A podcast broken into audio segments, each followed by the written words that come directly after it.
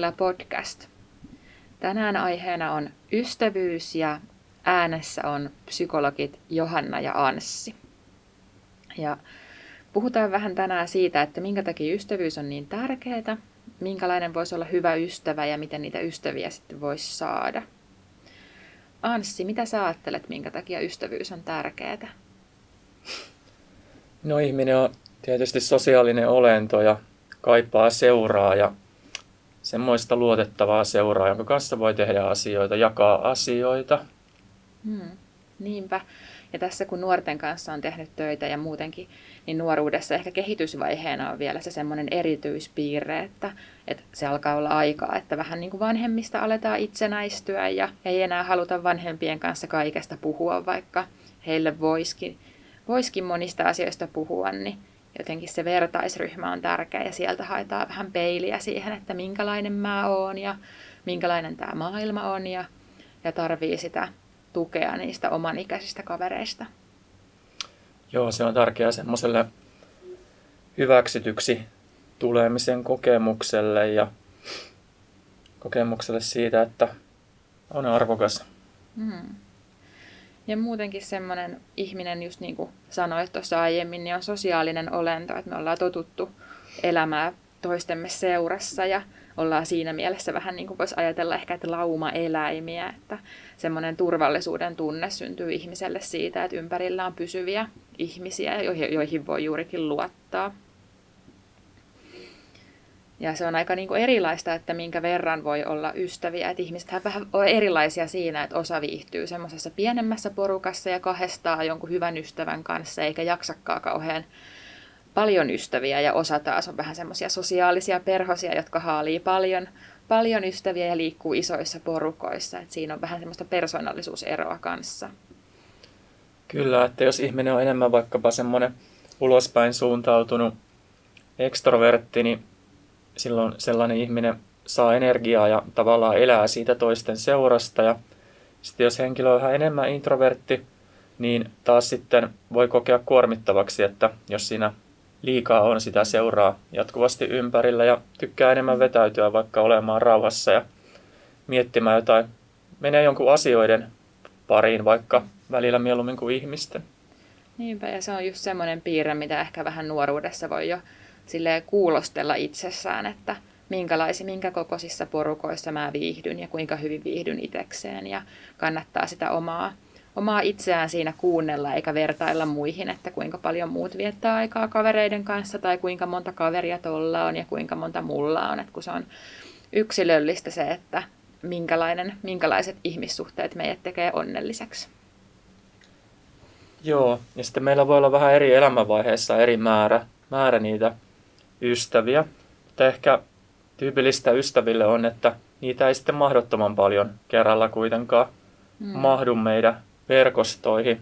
Tai niille ei riitä sitten kaikille aikaa niin paljon, että sitä ystävyyttä pidettäisiin läheisenä yllä. Niinpä, siinä on vähän se vaara, että jos yrittää hirveän paljon pitää ystävyyssuhteita, että joko sitten että siihen tulee itselle sitä stressiä ja uupuu, ei jää ollenkaan omaa aikaa, tai sitten, että ne ystävyyssuhteet jää vähän pinnallisiksi, kun ei ehdi niin kuin kenenkään ihmisen kanssa oikeasti syventyä tutustumaan.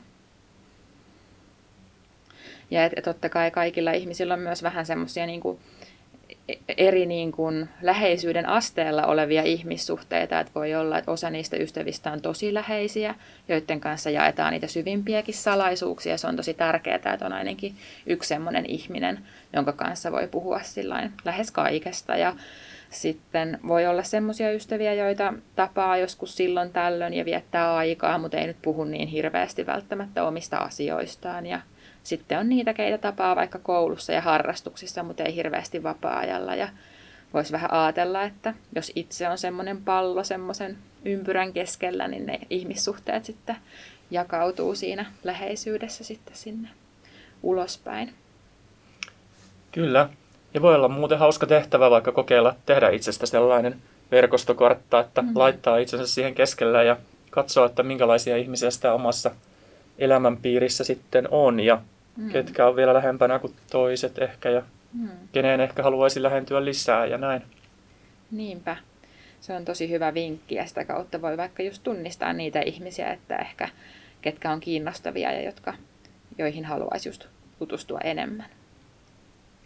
No joo, ehkä me voitaisiin sitten miettiä tässä seuraavaksi vaikka, mm. että millainen on hyvä ystävä?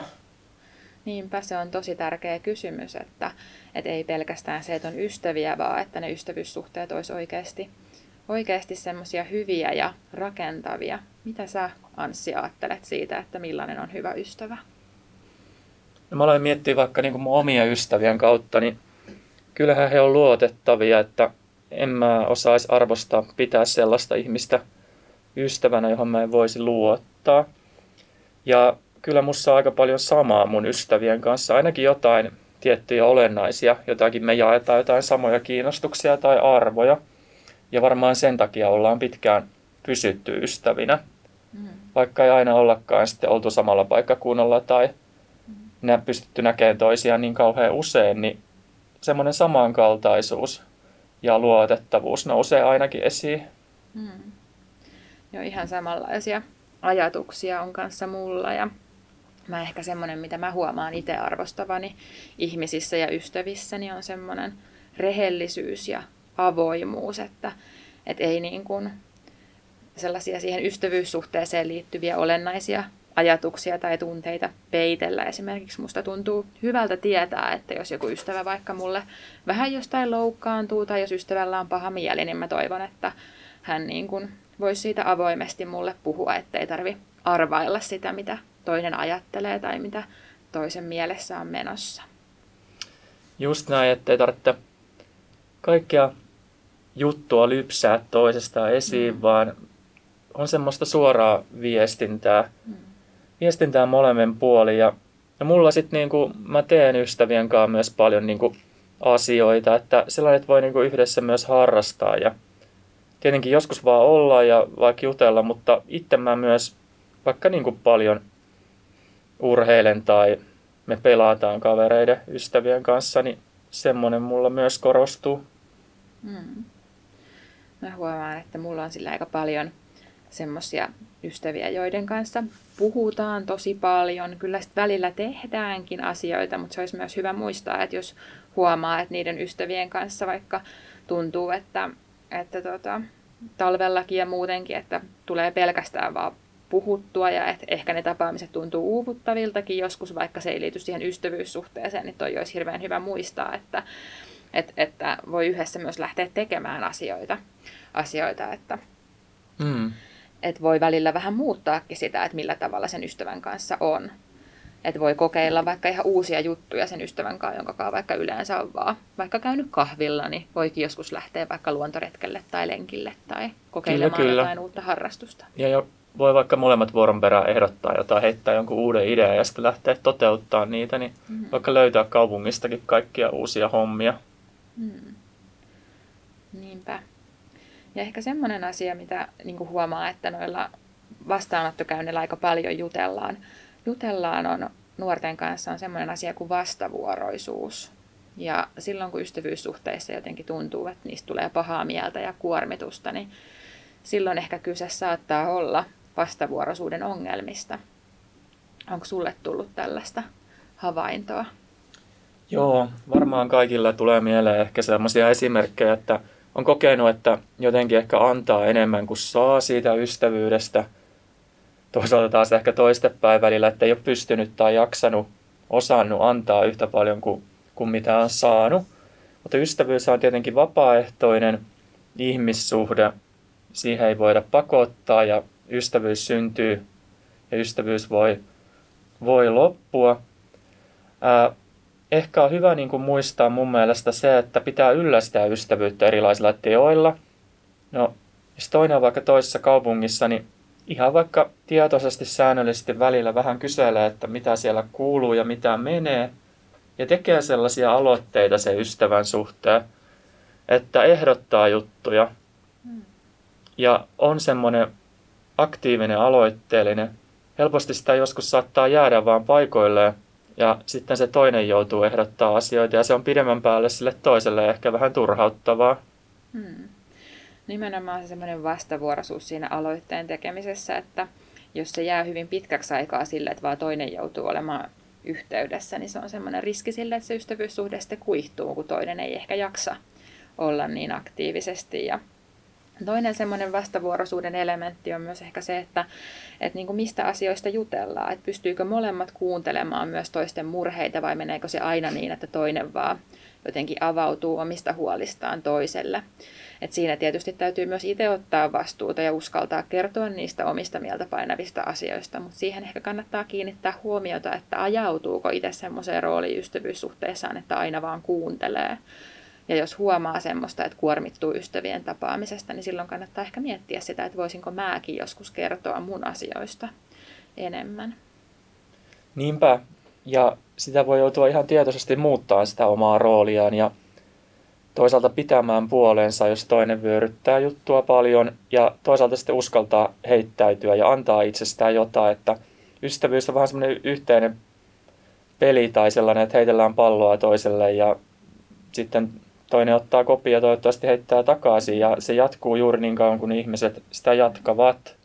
Mä nuortenkaan monesti juttelen semmoista asioista, että jännittää niin kuin montaa vaikka, että uskaltaako ehdottaa, että lähdetään jonnekin leffaan tai, tai syömään tai shoppailemaan, että mitä jos se toinen ei tykkääkään musta ja pidä musta ja näin, niin sellaisia ajatuksia on hyvä vaan voittaa. Niitä voi olla sillä toisellakin ja sitten jos molemmat vaan jättää tekemättä, niin mitään ei tapahdu. Että hyväksyy sen, että ottaa sellaisia riskejä niissä aloitteiden teossa ja niitä tekee tarpeeksi paljon eri ihmisille, niin aina tulee onnistumisia sitten kyllä. Hmm. Nimenomaan, että silloin kun mietitään sitä, että miten saada ystäviä, niin se on se, että tehdä aloitteita ja uskaltaa ottaa vastaan välillä se, että, että aina se ei lähde. Lähde, että, että semmoisia pettymyksiä tulee kaikille elämässä jossain vaiheessa. Niin, ja kun vaikka aloittaa uuden koulun tai uudessa kaupungissa, niin en mä tuntenut Tampereelta kolme ja puoli vuotta sitten ketään ihmistä läheisesti. Mä oon hirveästi jauhanut, tehnyt työtä, ollut eri paikoissa, tehnyt aloitteita, vastannut aloitteisiin, ollut aktiivinen, etsinyt erilaisia harrastuksia, mennyt juttelemaan opettajien kanssa ruokalassa jatkuvasti, jatkuvasti sillä omalla toiminnalla niin kuin lisännyt sitä todennäköisyyttä, että mä tutustun ihmisiin ja löydän niin kuin kavereita ja tuttavia ja verkostot kasvaa, että siihen voi paljon vaikuttaa. Hmm. Niinpä. Että niitä paikkoja, mistä nuori voi löytää niitä ystäviä, niin on nimenomaan koulu ja harrastukset ja ehkä joillekin voi olla jopa joku vapaaehtoistyö ja muu sellainen. Ja se on tosiaan totta, että semmoisissa elämän muutosvaiheissa niin se ystävien määrä ja voi välillä vähän vaihella, että just silloin kun muuttaa tai aloittaa uuden koulun tai lopettaa pitkäaikaisen joukkueharrastuksen, niin voi huomatakin, että nyt onkin yhtäkkiä vähän semmoinen tilanne, että ei olekaan semmoisia ystäviä niin paljon, keitten kanssa viettää aikaa. Mun mielestä semmoinen varmasti hyvä vinkki ystävien saamiseen niin on, että löytää semmoisen asian, mitä nauttii aidosti tehdä. Usein se on joku harrastus. Niin silloin sä oot parhaimmillas ja ihmiset niin näkee, miten kivaa ja hauskaa sulla on itsesi kanssa. Niin silloin niitä yleensä vielä tietenkin samahenkisiä ihmisiä, mm. kun ne tekee samanlaista harrastusta, niin tulee siihen ympärille ja ottaa ehkä kontaktia. Ja on helpompi itse ottaa kontaktia, kun nauttii siitä, mitä tekee. Että sillä tavoin mä vaikka lentopallon kautta on saanut tosi paljon niin kuin tuttuja ja kavereita. Hmm. Niinpä, ja semmoisia hyviä keskustelun aloituksia voi olla semmoiset, että ihmiset yleensä tykkää kertoa jonkun verran itsestä, että kannattaa kysyä, että hei, miten sä oot päätynyt vaikka tähän lukioon tai tämän harrastuksen pariin. Ja ei tarvi vielä, että ihan yhdellä kysymyksellä voi, voi avata jo sitä keskustelua ja kannattaa myös miettiä sitä, että miten itse haluaisi, että itseä lähestyttäisiin. Niinpä.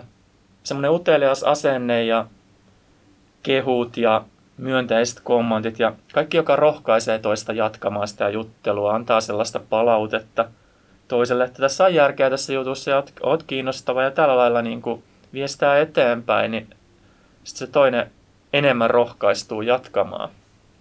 Kyllä. Ja ehkä semmoisen asian vielä, vaikka nyt tässä lopussa mentiin vähän siihen, että miten ystäviä voi saada, niin haluaisin vielä jakaa, koska nuoruudessa ne ystävyyssuhteet on tiiviitä ja joskus tulee myös sitä, että nuoret aika isojakin huolia toisaalta myös sitten jakaa toisilleen. Ja voi olla, että on isojakin huolia ystävien terveydestä tai mielenterveydestä, niin, niin nuorten, minkä toivon, että kaikki muistaa, olisi sellainen asia, että te ette kuitenkaan ole toisistanne ja toistenne terveydestä vastuussa. Ja teidän ei pidä, pidä pystyä ratkomaan toistenne ongelmia. Et monesti riittää se, että kuuntelee, jos kuulostaa siltä, että ystävän tilanne on huolestuttava, niin kehottaa hakea, hakemaan sitten apua aikuisilta ja kertomaan jollekin aikuiselle, että esimerkiksi meidän ammattilaisten tehtävä täällä koululla on sitten auttaa isommissa ongelmissa.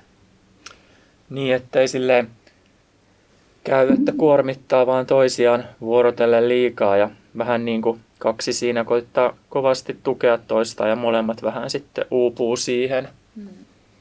Niinpä, monesti sitä parasta tukea, mitä ystäviltä voi saada, on se, että tehdään jotain hauskaa yhdessä, vaikka niitä tärkeitä asioitakin jaetaan. Ja tässä keskustelua ystävyydestä tänään ja Mielentila podcast kiittää. Moi moi!